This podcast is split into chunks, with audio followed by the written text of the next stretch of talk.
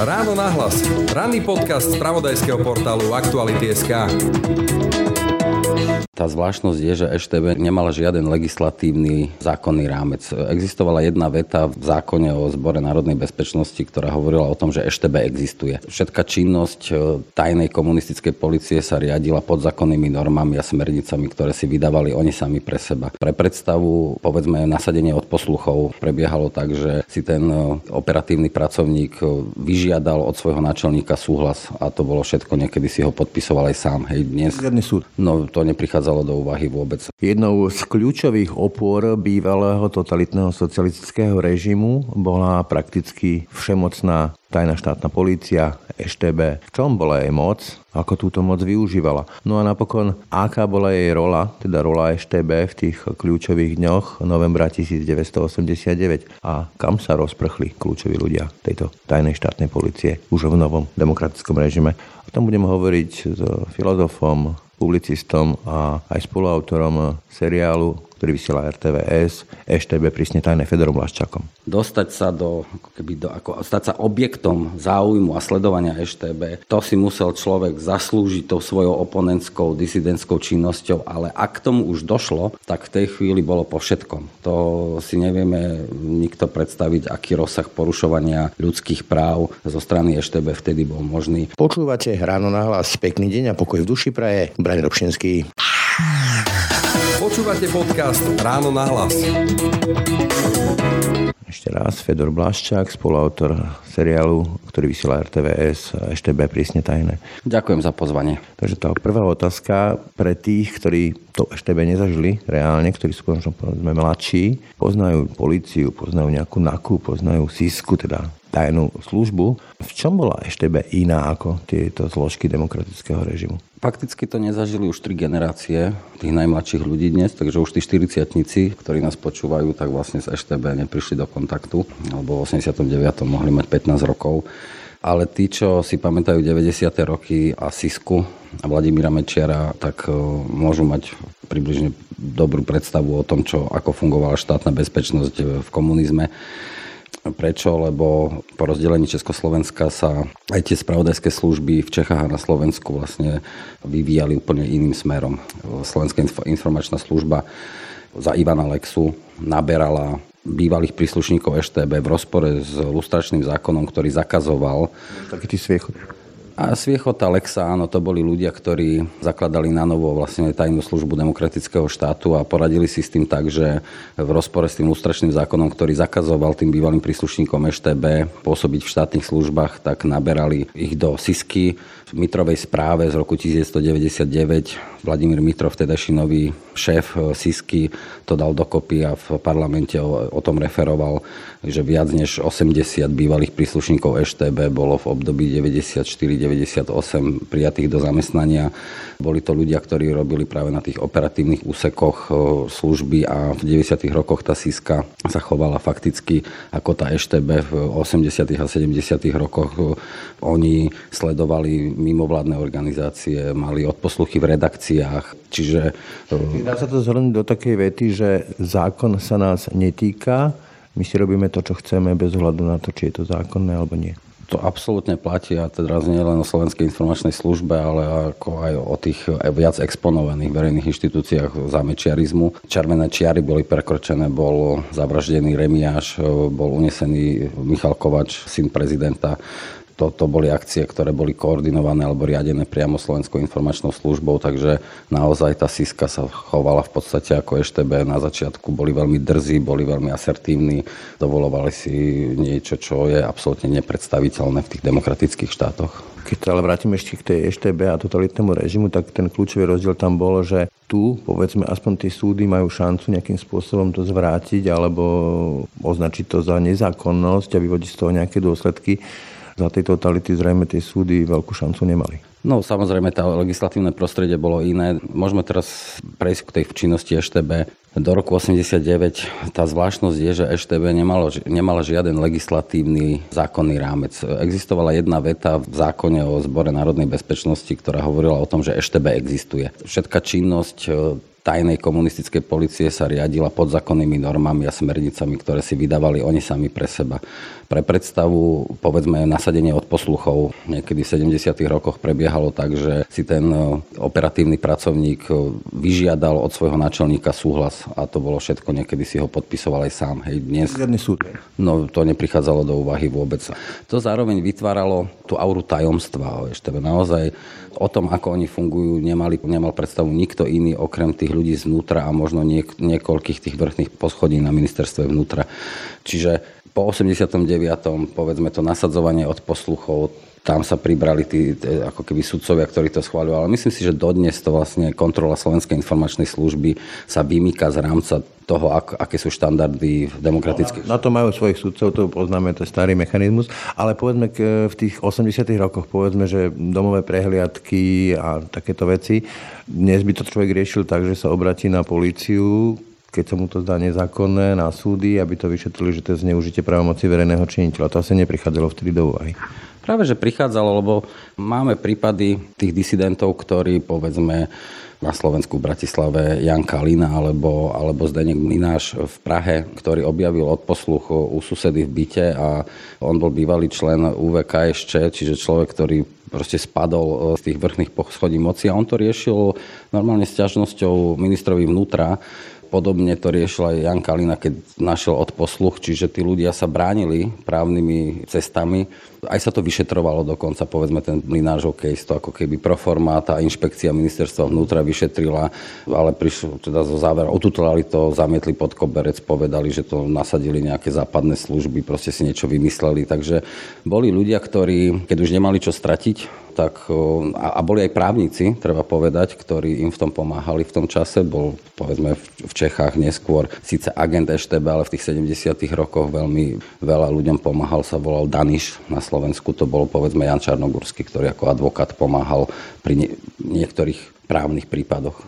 Čo bolo vlastne tak kľúčovou rolou EŠTB? Čo malo ako message zadanie? Chrániť komunistický režim. Čiže vlastne tých ľudí, ktorí ho viedli aktuálne, nie ako režim, ale ako tých ľudí.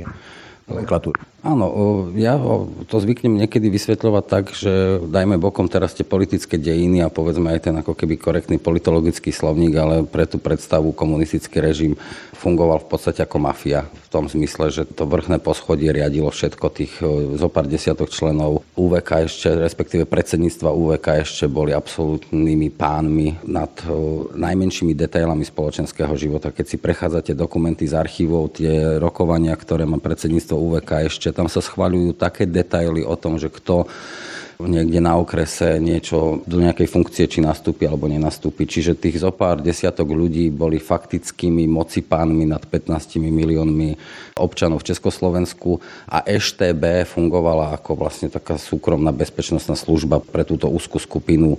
Vyslovene naozaj je dobre hovoriť o nich ako o tých vodcoch mafie. A aj to zneužívalo nejakým spôsobom, že si chceli vybaviť nejaké účty súkromné alebo niečo podobné? Nie. EŠTB bola v podstate polovojenská organizácia, veľmi prísne hierarchická, subordinovaná, čiže tam nejaká taká predstava, že by si tam ľudia vybavovali nejaké svoje súkromné kšefty. Dialo sa to, ale vymykalo sa to z, z toho štandardu. Čiže... Lebo mi napadá, že povedzme aj v tom ústrednom výbore boli, že frakčné súboje rôzne, že kto sa dostane k moci a informácie sú kľúčová vec. No, takých prípadov, ak by sme, nemáme na to čas, ale ak by sme prechádzali jednotlivé, jednotlivé dekády, tak takých prípadov by sme našli stovky a tisíce. Samozrejme, tá moc komunistov bola absolútna, ale vnútri, na tých najvyšších poschodiach boli presne, to bola v podstate krčmová bitka medzi rôznymi partiami a tie zmeny, ktoré sa diali, boli vlastne výsledky týchto zakulisných bojov a tým zakulisným tým bojom sa častokrát využi- samozrejme využívala aj EŠTB.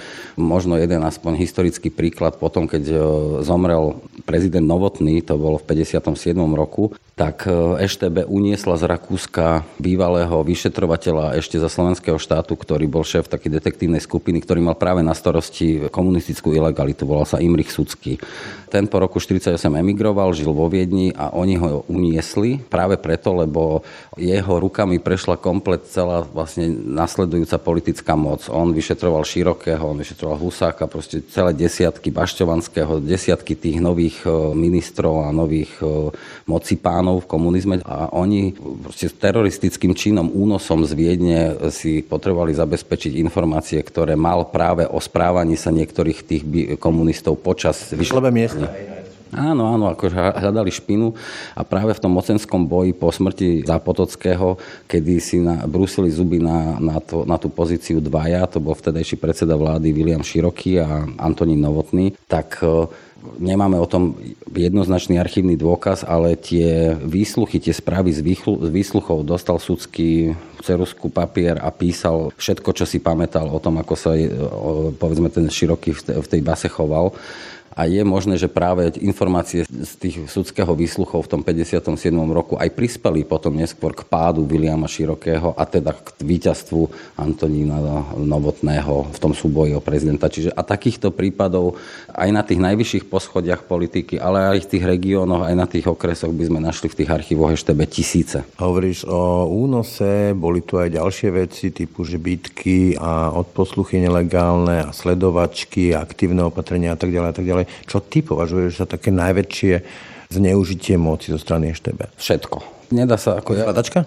Ako to je ako keby podstata, to je štruktúrálna vlastnosť tej organizácie, čiže eštebáci neboli nejakí géniovia, to neboli nejakí, naopak to boli ľudia nedovzdelaní, s veľmi slabým vzdelaním, ale boli lojálni režimu a podstatou EŠTB bola všemocnosť. Beztrestnosť. Beztrestnosť, všemocnosť, čiže a to je ten rozdiel medzi tajnými službami totalitných režimov a v demokratických štátoch. V demokratickom štáte tajná služba zbiera informácie na to, aby vedela o organizovanom zločine, vedela predchádzať terorizmu a tak ďalej tajná služba totalitného režimu zbiera informácie o oponentoch toho režimu a má na to všetky nástroje, veľmi nebezpečné nástroje, od sledovania, kontroly korešpondencie, cez e, rôzne výsluchy, cez rôzne tzv. preventívno-rozkladné opatrenia, samozrejme vyhadzovanie z práce. Čiže... Len oponenti, ja viem napríklad, že v 80. rokoch e, od nejakých ľudí, že povedzme ľudia, ktorí mali inú sexuálnu orientáciu, tak boli vydieraní cez toto, že by sa to prípadne zverejnilo, alebo by sa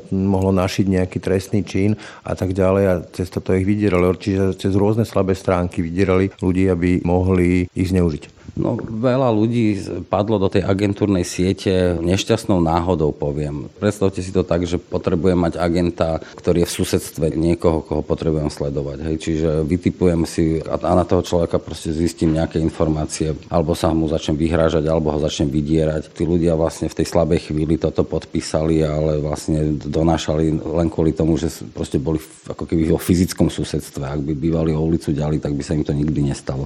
Mimochodom, o akom veľkom čísle hovoríme, keď sa tu stále poletujú také, že aktuálne v Česku jeden ide závodiť o titul prezidenta alebo funkciu prezidenta. O akom veľkom čísle tých rôznych spolupracovníkov, agentov a tých ďalších rôznych kategórií hovoríme? To by sme museli rozlišovať podľa toho, v ktorej dobe, ale na, možno najzajímavejšie bude povedať tie čísla z konca režimu v roku 89 a máme to veľmi presne spočítané, lebo už vtedy mali elektronickú databázu, ktorá sa zachovala. Čiže v tom e, roku 1189 pracovalo pre EŠTB 13,5 tisíc príslušníkov. Z toho treba odrátať zhruba okolo polovicu ľudí, ktorí bol tzv. obslužný personál alebo robili na tých odboroch a oddeleniach, ktoré sa netýkali politické pozície, respektíve boja proti vnútornému nepriateľovi. Čiže v 89. je okolo 7-8 tisíc príslušníkov EŠTB, takých tých naozajstných EŠTBákov, o ktorých, o ktorých má zmysel hovoriť ako o ľuďoch, ktorí sa zašpinili aj s prenasledovaním občanov a tá agentúrna sieť mala okolo 26 tisíc e, ľudí pre 15 miliónový národ. E, z toho bola polovica zaverbovaných agentov, ľudí, ktorí podpísali spoluprácu a okolo 13 tisíc bolo dôverníkov. Veľká časť alebo nejaká časť z tých dôverníkov sú ľudia, ktorí o tom nevedeli, ktorí boli v tých evidenciách bez toho, aby, aby o tom vedeli. Je tam potom nejaká skupina, množina ľudí, ktorí sú mimo agent, nie sú ani agenti, ani dôverníci, volajú sa aktívy, to sú ľudia, ktorých vlastne ešte nepotreboval verbovať, lebo boli proaktívni sami, alebo z titulu svojej funkcie vlastne napríklad niektorí členovia realizačných tímov, ktorí chodili so športovými výpravami, tak toto vnímali ako keby súčasť tej napríklad Kamel Haťapka v cyklistike. Hej. Ten to aj tak vysvetľoval, že on toto vnímal, že to patrí ako keby k tomu postu. Ale napríklad, keď sa chodilo na západ, západ, e, ten kapitalistický, ak sa to vtedy volalo, tak keď sa človek vrátil, tak potom musel podať takú správu, že s kým sa stretol, o čom hovoril a tak ďalej. Presne tak, čiže a ešte by som doplnil možno jedno číslo, to bolo viac než tisíc konšpiračných bytov v celom Československu. Čiže to je ten rozsah EŠTB. Máme, máme okolo 7-8 tisíc ľudí v teréne, máme okolo 13 tisíc zaverbovaných agentov, okolo 13 tisíc dôverníkov, okolo tisíc e, konšpiračných bytov, kde sa stretávajú. V skutočnosti to nie je vôbec veľa. Hovoril si, že kľúčová vlastnosť bola lojalita a možno aj istá nedovzdelanosť. Ako vlastne rekrutovali EŠTB e, ľudí, myslím teda pracovníkov a bola to nejaká česť, alebo ako sa to vnímalo v tom režime? Byť e, príslušníkom EŠTB? Je veľmi dôležité rozlišovať opäť tie dekády. Myslím, že 50. a 60. roky sú úplne iná hra ako to po, ako po roku 68. V 68. roku sú obrovské prírastky, tam ako ročne sa zvýši ten stav eštebákov, ja neviem, zo 700 na 2600, čo sú ako obrovské nárasty a vtedy nabrali do služby naozaj ľudí, ktorí mali základné vzdelanie, ale v podstate boli oddaní tomu režimu režimu a tú svoju nedovzdelanosť nahradzovali tou brutalitou toto sa mení. V 68. roku je dramatický prepad. Prichádza nový minister Jozef Pavel, ktorý mal úplne radikálne návrhy na to, ako zmeniť tajnú službu, premeniť ju na klasickú spravodajskú službu. To vyvolávalo zdesenie vlastne v tej konzervatívnej časti bývalých eštebákov, ktorí v 68. roku sa aj otvoril, zrušila cenzúra, čiže mnohé tie zverstva, na ktorých sa oni podielali v 50. rokoch, sa o nich písalo v novinách. Boli dokonca súdne procesy s tými eštebákmi, s tými vyšetrovateľmi z 50. rokov rokov. A Pavel, rehabilitácia.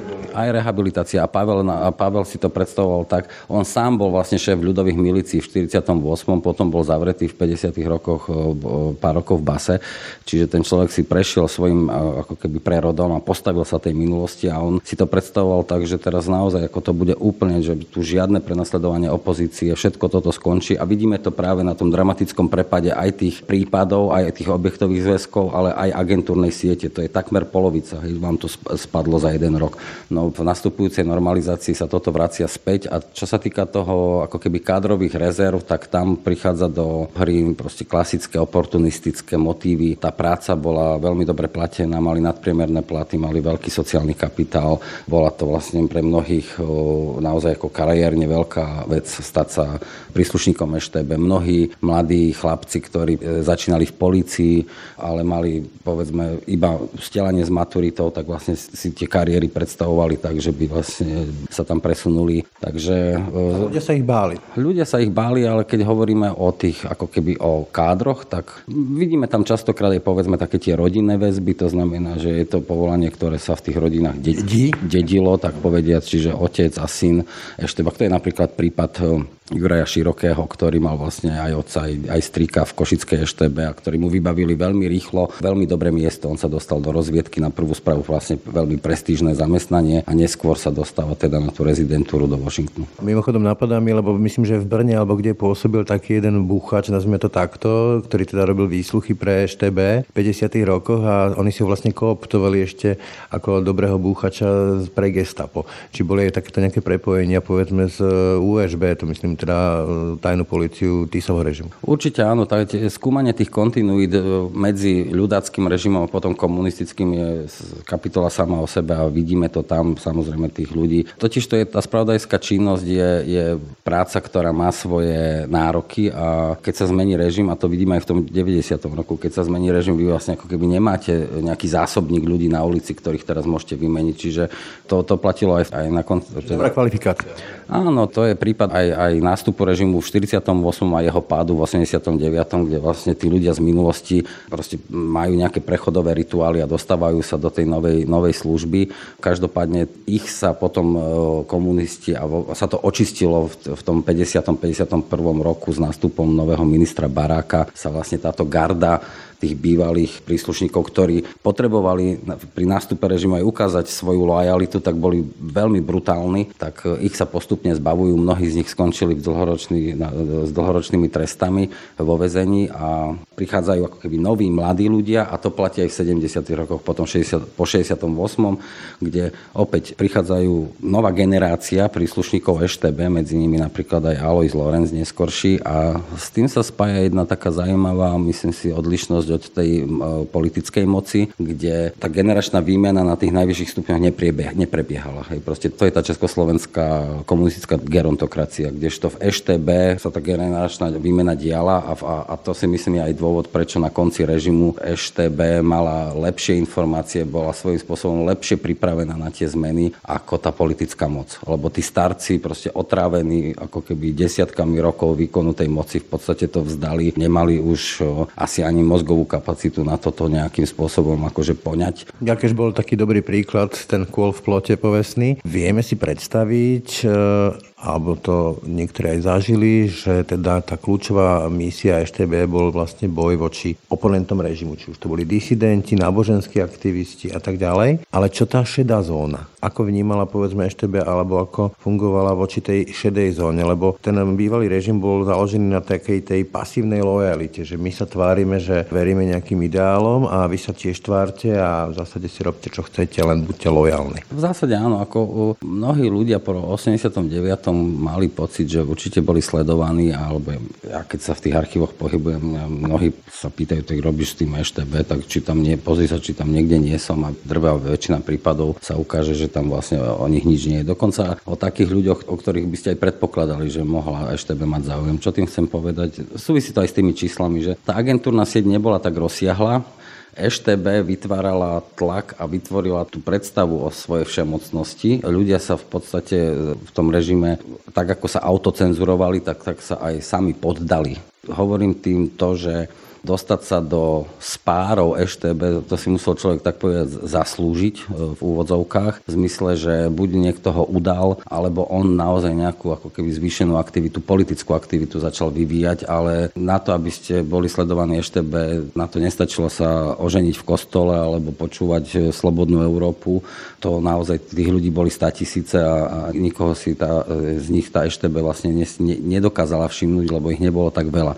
Iba, iba si, sme si na namýšľali častokrát, hej, že to ticho v telefóne to budú asi oni. Áno, áno, ale Napríklad, že máme prípad alebo príklad tej skupiny Plastic People, hej, to boli ľudia z undergroundu, ktorí od polovice 60. rokov v podstate v tej Prahe sa správali veľmi slobodne, robili koncerty, niečo, čo by človek očakával, že si tie štebáci všimnú. A v skutočnosti sa o nich začínajú zaujímať až niekedy okolo roku 72-73. Hej, že mnohé z tých vecí, ktoré boli aj verejné a exponované na poli kultúry, dlho prechádzali v tých 60. rokoch, ale na to, aby niekedy to bola náhoda, naozaj naozaj niekedy sa, niekedy sa do hľadačíka eštebako dostali ľudia, tak ako som spomínal, prípad toho suseda. Ľudia, ktorí sa len obšmietli okolo nejakej akcie, ktorí boli ani s ňou nič nemali spoločné. V správnom čase na nesprávnom mieste. V správnom čase na nesprávnom mieste a teraz ich boli sledovaní dva roky, lebo si to niekto vyhodnotil tak, že tam boli ako keby vedomé a aktívne. Čiže niekedy to bola náhoda, ale ak dáme bokom, to sú také extrémne prípady, ale naozaj dostať sa do, ako keby do, ako, stať sa objektom záujmu a sledovania EŠTB, to si musel človek zaslúžiť tou svojou oponentskou, disidentskou činnosťou, ale ak tomu už došlo, tak v tej chvíli bolo po všetkom. To si nevieme nikto predstaviť, aký rozsah porušovania ľudských práv zo strany EŠTB vtedy bol možný. Tí ľudia vedeli zistiť o tých objektoch fakticky všetko. Hej, nasadili agentúrnu sieť, nasadili odposluchy, nasadili kontrolu korešpondencie, nasadili otvorené sledovanie, chodili na prehliadky bytu. V tej chvíli naozaj, a ťahá sa to tými zväzkami tých ľudí proste desiatky rokov. Vzhľadná zákon.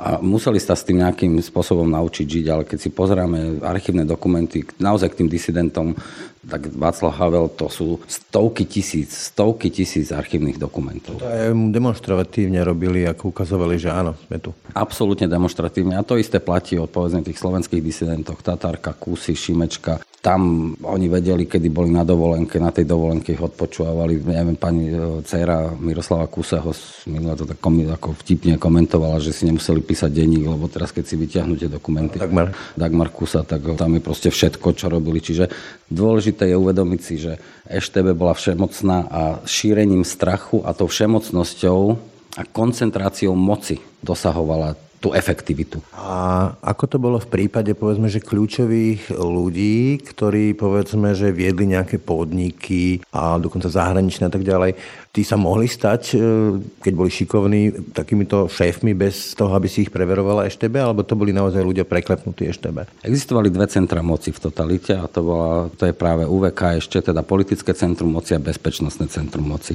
To bezpečnostné bolo po celých 40 rokov s výnimkou tých prvých dvoch rokov a možno toho roku 68 plne podriadené tomu politickému centru. S tým súvisí aj rozdelenie vplyvu medzi komunistami a medzi EŠTB. EŠTB bola slúžkou komunistického režimu a existovala nepísaná nejaká dohoda zvyková, ktorá zakazovala EŠTB sa miešať do politických kruhov od nejakej úrovne. A aj ekon... Takže e, nedotknutelní ľudia. Hej? To boli nedotknutelní ľudia. EŠTB nemohla verbovať členov komunistickej strany od istej úrovne. Takže tzv. nomenklatúru. Nesmeli verbovať. Ak napríklad boli nejaké prípady, že sa to začalo vyšetrovať alebo sa do toho zapletla verejná bezpečnosť, tak sa to posudzovalo jednotlivo. A to, čo si sa pýtal o tých riaditeľoch, tak to sú predstavitelia nomenklatúry. To znamená o tom, kto bude riaditeľ nejakého podniku, rozhodoval krajský výbor, respektíve ústredný výbor strany.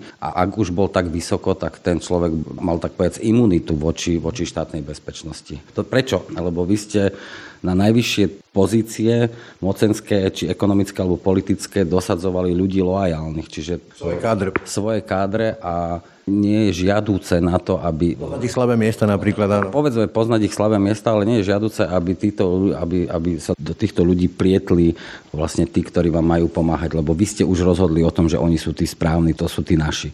Čiže eštebáci fungovali nerušene vlastne mimo tej nomenklatúry potom vlastne v celej spoločnosti. Poďme teraz k tomu kľúčovému zlomu, teda novembr 89, o tom panuje strašne veľa mýtov od Zivčáka študenta Šmída a neviem čo všetko možné, že to bolo narafičené EŠTB, že to bola dohoda bývalého režimu s disidentami. Aká teda bola realita z toho, čo vieš ty, keď si sa na to pozrel? Akú rolu hralo EŠTB v udalostiach novembra 89? November 89 je kombinácia revolučného pohybu más a palacového prevratu vo vnútri KŠČ vedeného Marianom Čalfom.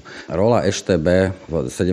novembri je rola, ktorá je spojená s monitorovaním, s kontrolou, so sledovaním toho, čo sa deje, ale určite to nie je rola režisérov alebo ľudí, ktorí lídrujú ten revolučný pohyb más alebo nebodaj lídrujú povedzme ten palacový prevrat. Ja na to zvyknem odpovedať tak, že ak by režisérom novemberových udalostí boli eštebáci, tak to veľmi zle zrežirovali, lebo do dvoch mesiacov boli zrušení a tak ďalej. Čiže tá predstava o tom, že nejakí eštebáci tu ako keby pripravili november je konšpirácia, ktorá je výsledkom spojenia nejakých dvoch, troch bodov povedzme z toho 17. novembra alebo 18.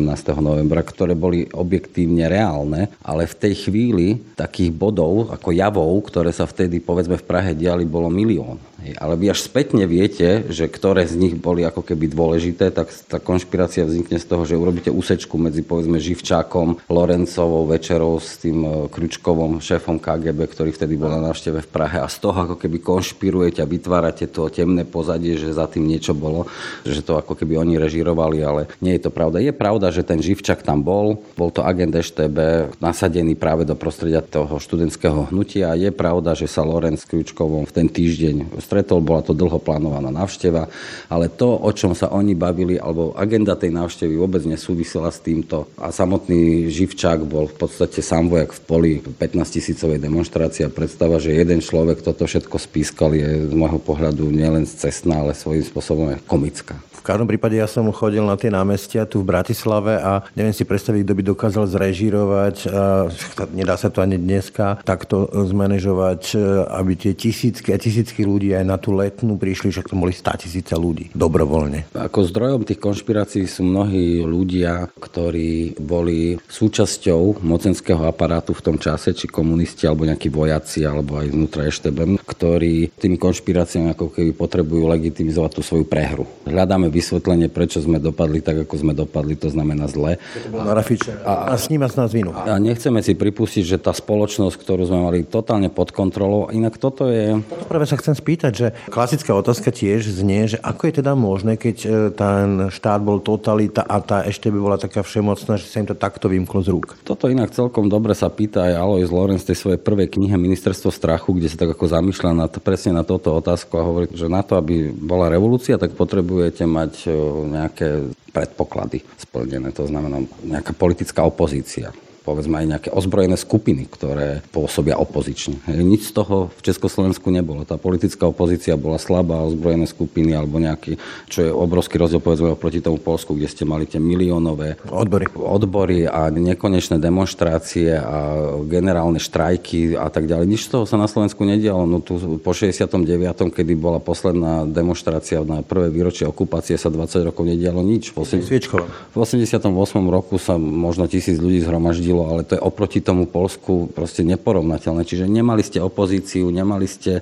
Tak ako je možné, že to padlo? Hej, sa zamýšľa ten, ako keby kladie si ten Lorenz tú otázku a trošku medzi riadkami naznačuje presne tento konšpiratívny motív, že asi tam za tým niečo bude.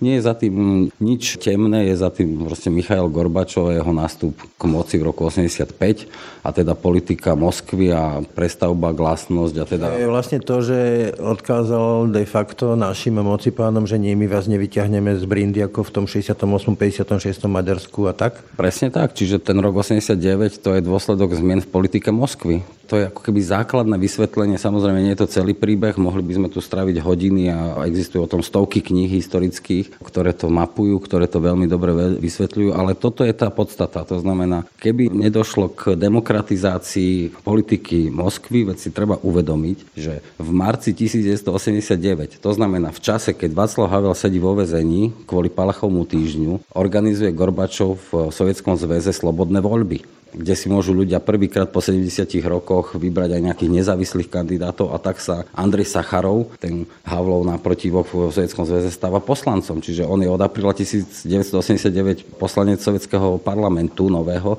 do toho sú tie rokovania medzi Gorbačovom, Reganom, snahy o odzbrojenie, naozaj tak ako keby reštart vzťahov so Západom. V júni 1989 podpisuje Gorbačov v Bone s Helmutom Kolom memorandum o tom, že tie sovietské satelity, to znamená tie európske štáty, Československo, Polsko a tak ďalej, Bulharsko, Maďarsko, si môžu zvoliť cestu vlastného osudu. To takto je tam napísané. Čiže bol... tej Brežňovej obmedzenej suverénnej. Áno, tá padla v podstate už v roku 86-87 a teda teda tá zmena, ešte raz tá sloboda v roku 1989 prichádza jednoznačne z Kremľa. Ak by nebola Gorbačová politika demokratizácie, vlastnosti, zrušenia cenzúry zmien, reštartu vzťahov so Západom, tak tu máme komunizmus možno... Nevymrú. Ale predsa len jedna otázka. Neboli tam nejaké úvahy, že predsa len by sa použila armáda, prípadne ľudové milície? Boli tam samozrejme úvahy, nielen úvahy, dokonca aj rozhodnutia o povolaní tých ľudových milícií. 17.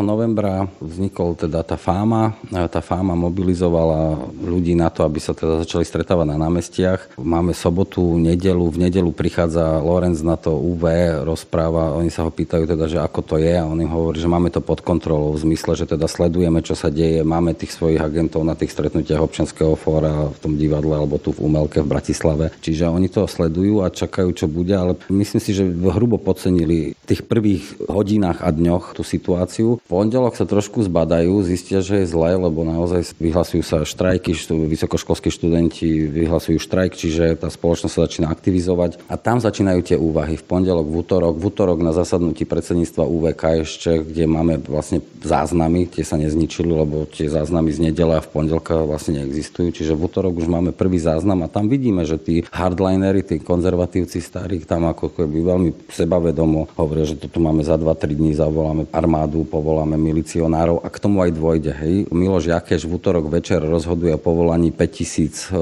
milicionárov do Prahy tí ešte v tú noc vyrazia a okolo 5 rána sa na periférii Prahy zhromažďujú, vystupujú z autobusov neozbrojení, ale ešte v tú noc prichádza mimochodom Štepan za tým Jakešom, kde mu vysvetľuje, že to je úplne cestná myšlienka, presvedčí ho o tom, že to musí vziať späť, čiže tí milicionári tam čakajú, ale žiaden rozkaz k zásahu nepríde. Vieme o tom, že boli nasadení aj nejakí ostreľovači i tu na budovách e, pri tých prvých demonstráciách na námestí SMP, čiže tá predstava tých hardlinerov 2-3 dní bola úplne reálna, ale oni si pod tlakom tých udalostí začali uvedomovať to aj prípadne trestnoprávne následky tohto rozhodnutia. Trestnoprávne, však by ich možno obesili ako v 56. Maďarsku. Tak, tak, tak, čiže tam ako keby došlo tým ľuďom, ako reči mali husté, tak by som povedal, niektorí z nich, nie všetci, ale už tú stredu, a myslím si, že to je ten zlomový bod tej revolúcie, to znamená streda 21.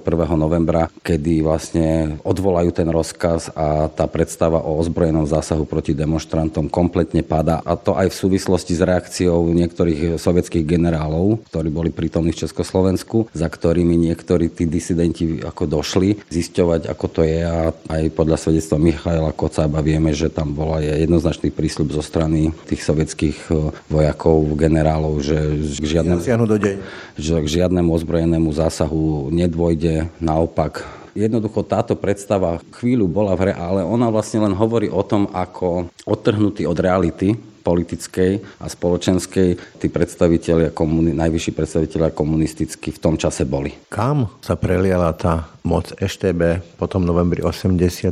Veľa sa hovorí, konšpiruje a uvažuje o tom, že ešte stále to tu ťahajú za nitky rôzni kľúčoví ľudia z tejto tajnej policie. Pamätáme si, ako povedal používať archívy Vladimír Mečiar, ktorý to našiel na stole, tá jeho povestná veta, Tisová vila a tak ďalej, ďalšie kauzy. Ovládli nejakým spôsobom túto spoločnosť ľudia z EŠTB? Nie, nie, nie, neovládli v žiadnom prípade. Neodvládli. Ak by to ovládli, tak by sme o tom čítali v novinách. To, čo čítame v novinách, alebo tých zopár kaos, sa vlastne ako keby notoricky omiel, ale treba uvedomiť, že sú to ako jednotlivci. To, e, máme tu nejakých 8 tisíc eštebákov po zrušení EŠTB vo februári 90. Z nich zopár desiatok e, možno do 100, ak to dáme aj v Čechách, aj na Slovensku, sú ľudia, ktorí dnes zastávajú nejaké významnejšie ekonomické funkcie, to znamená, ale to boli ľudia zrejme, ktorí boli ako keby šikovní aj predtým, hej, čiže im tie ich ambície rok 1989 skôr katalizoval, ako by zastavil a tá obrovská časť, tisíce tých ďalších príslušníkov EŠTB sú lustračným zákonom vytlačení do súkromnej sféry, nemôžu robiť pre štát. Ako sú momentálne mimochodom úspešní? Stali sa s nich úspešní ľudia biznisovo, alebo naopak sú to také, že potulné existencie po tom, ako stratili tú moc e, krytia EŠTB? Tak pozrite sa, Andrej Babiš založil Agrofert a dnes vieme, že ako keby celé to vedenie Agrofertu sú ľudia nejakým spo- spôsobom spojení s EŠTB, ale tak on si hľadal tých ľudí zrejme, ktorých poznal. A to je pár desiatok ľudí, ktorých on zamestnáva a proste sú to lojálni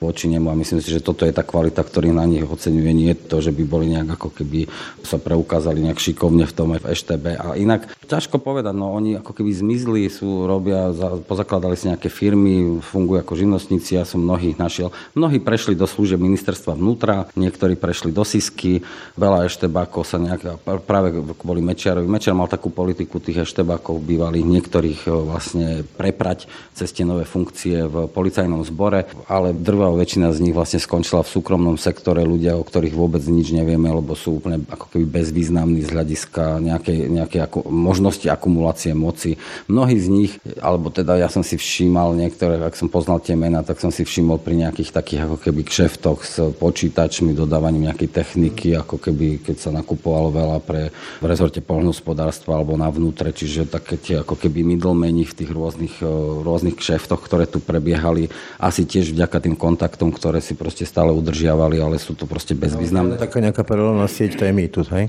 Vôbec nie, no ako máme dokument zo začiatku decembra 89, kde oni mali chvíľu tú predstavu, že prejdú do ilegality a budú ako keby z ilegality... Daní? V podstate nejaká takáto predstava bola a oni budú ako keby z ilegality podporovať tú komunistickú stranu v tých nových demokratických pomeroch, ale to podľa mňa už na druhý deň vlastne ako nikto ne... Ale takou výkladnou skriňou týchto úvah je samotný ostatný šéf EŠTB, Lorenz. Ty si s ním aj robil rozhovor ja som to videl a môj pocit je, že ten človek, nulová sebereflexia, žiadna tam nebola, že niečo zlé, alebo taká racionalizácia, ako všetko vlastne robil v zákone a v poriadku a v prospech ľudí, ja neviem, čo všetko možné. Áno, áno, je to vlastne tak, ale, ale ako je to, myslím si, že čo iné očakávať. Ako ľudia, ktorí sa dokázali svoje minulosti postaviť, ľudia, ktorí dokázali otvorene reflektovať a aj dokonca priznať si podiel viny. Že ani mimo tej kamery, keď sa zhaslo to červené povestné svetielko, tak nebolo tam nejaké také zaváhanie? Nie, nie, nie, nie. Ja si myslím, akože z každého okna, ako sa hovorí, vyzerá pravda inak. On sa pozera zo svojho okna na tú, na tú realitu, na, aj, na, aj na svoj život v nej a proste vyhodnocuje to tak, že, že bol proste súčasťou nejakého systému, ktorý mal svoju kvalitu a on sa ho snažil udržať ako konal.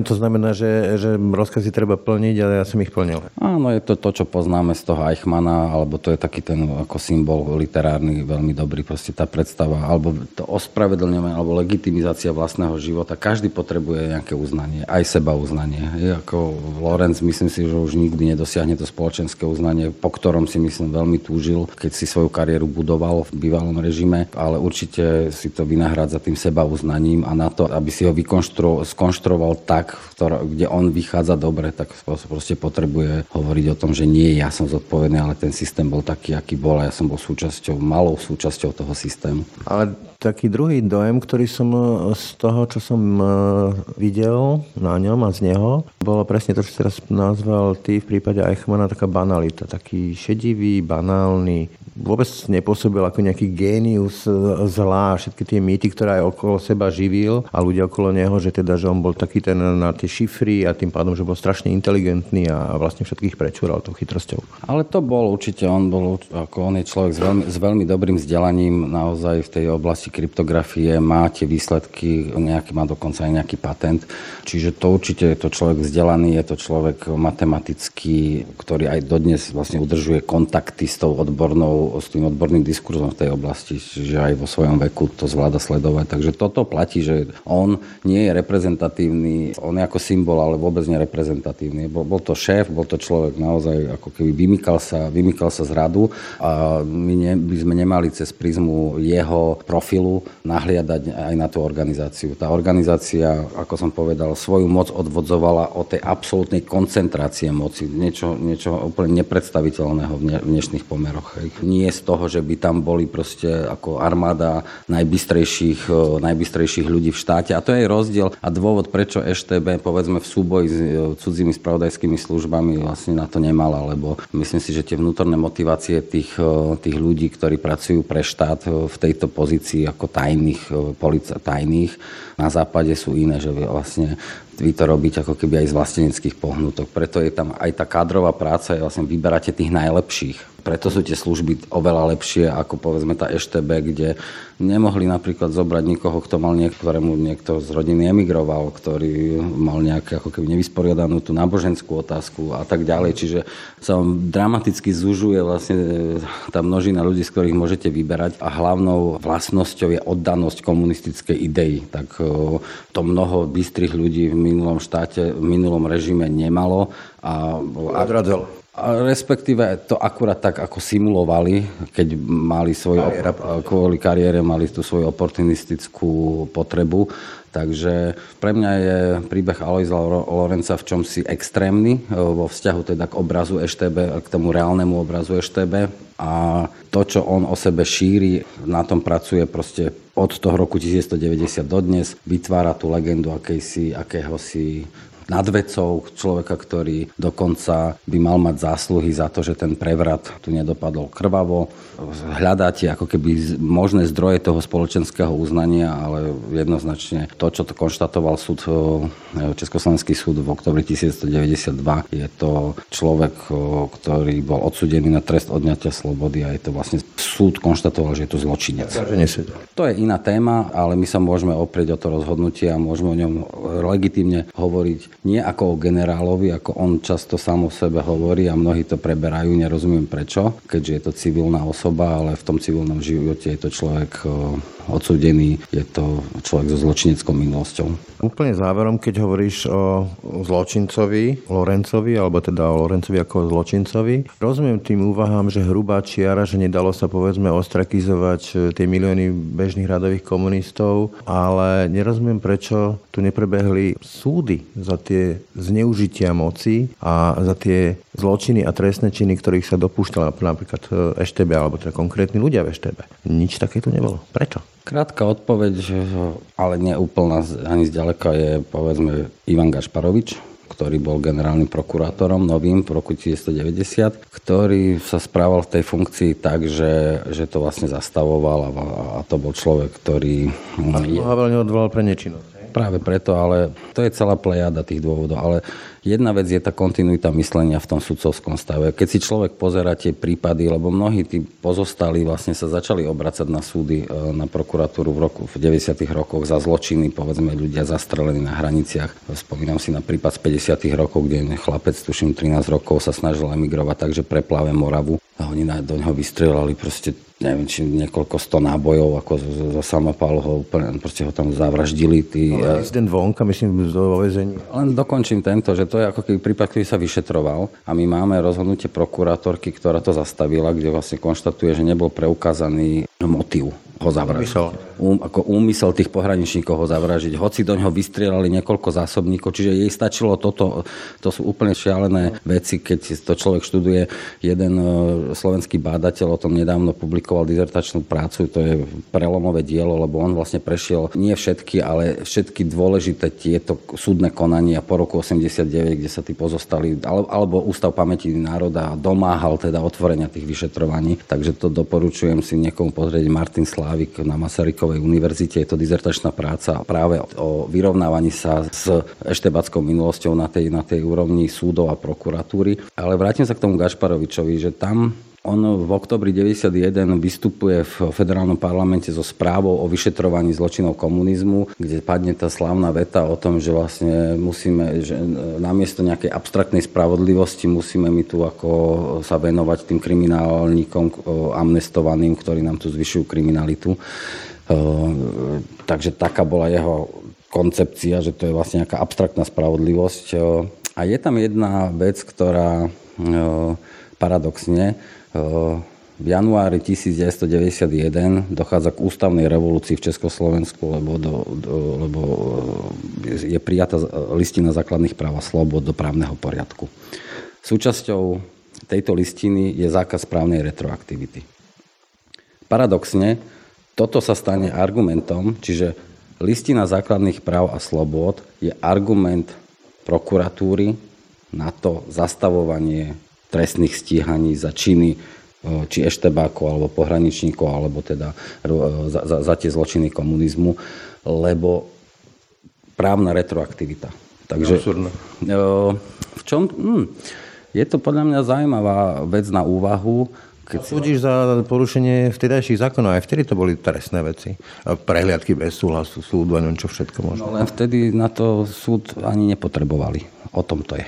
A, a je to vlastne zaujímavá vec, e, otázka na úvahu, keď vlastne tu vidíme rozdiel medzi demokraciou a totalitou. Že demokracia vlastne vytvára oveľa ona ako keby naozaj dáva všetkým tú šancu aj, aj ako keby začať na novo. My ako nemôžeme v demokratickom právnom štáte, keď máte rozdelenie moci a s, na tri zložky, postupovať ako keby s politickými motiváciami vo vzťahu k tým súdnym konaniam. My ako keby všetci chápeme, že morálne je to odsudenia hodné, ale keď sme jednoducho raz prijali, že povedzme tento princíp, tak e, ja netvrdím, že je nemožné tých ľudí súdiť, alebo že to nebolo možné, tak ako sa to neudialo, ale potrebujete novú generáciu, proste potrebujete ako keby novú kultúru v tom súdnom systéme, ale odkiaľ ju vezmete, keď sú to tí istí ľudia, ktorí súdili za tie politické trestné činy pred rokom 79. Čiže ako sa zbavíte toho princípu ruka ruku mie? Hej?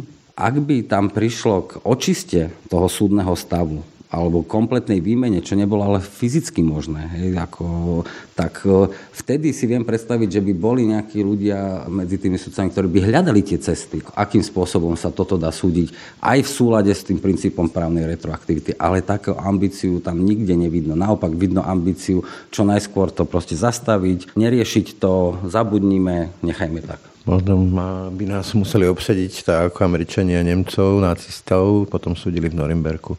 Toľko, Fedor Blaščák. Ďakujem pekne, ale tá poznámka, ja to ešte využijem naozaj. Ja si myslím, že to, že nebol Norimberský tribunál, to je teda niečo na ten vzor po roku 89 je jedno z kľúčových chýb tej nastupujúcej demokracie. Proste neboli súdení ľudia za zločiny komunizmu, lebo pre mňa je komunizmus nie je nejaká bežná etapa tých dejín, je to rovnako ako fašizmu alebo teda nacizmu za slovenského štátu. Sú to proste zločinné režimy a to nepotrestanie toho zla vytvára obrovskú ťarchu pre ten náš správny štát. Ešte raz. Ďakujem Federovi Blaščakovi. Ďakujem. Ráno nahlas. Ranný podcast z pravodajského portálu Aktuality.sk. No a to už je z dnešného rána na hlas skutočne všetko. Pekný deň a pokoj v duši praje. Braň Robšinský. Všetky podcasty z pravodajského portálu Aktuality.sk nájdete na Spotify a v ďalších podcastových aplikáciách.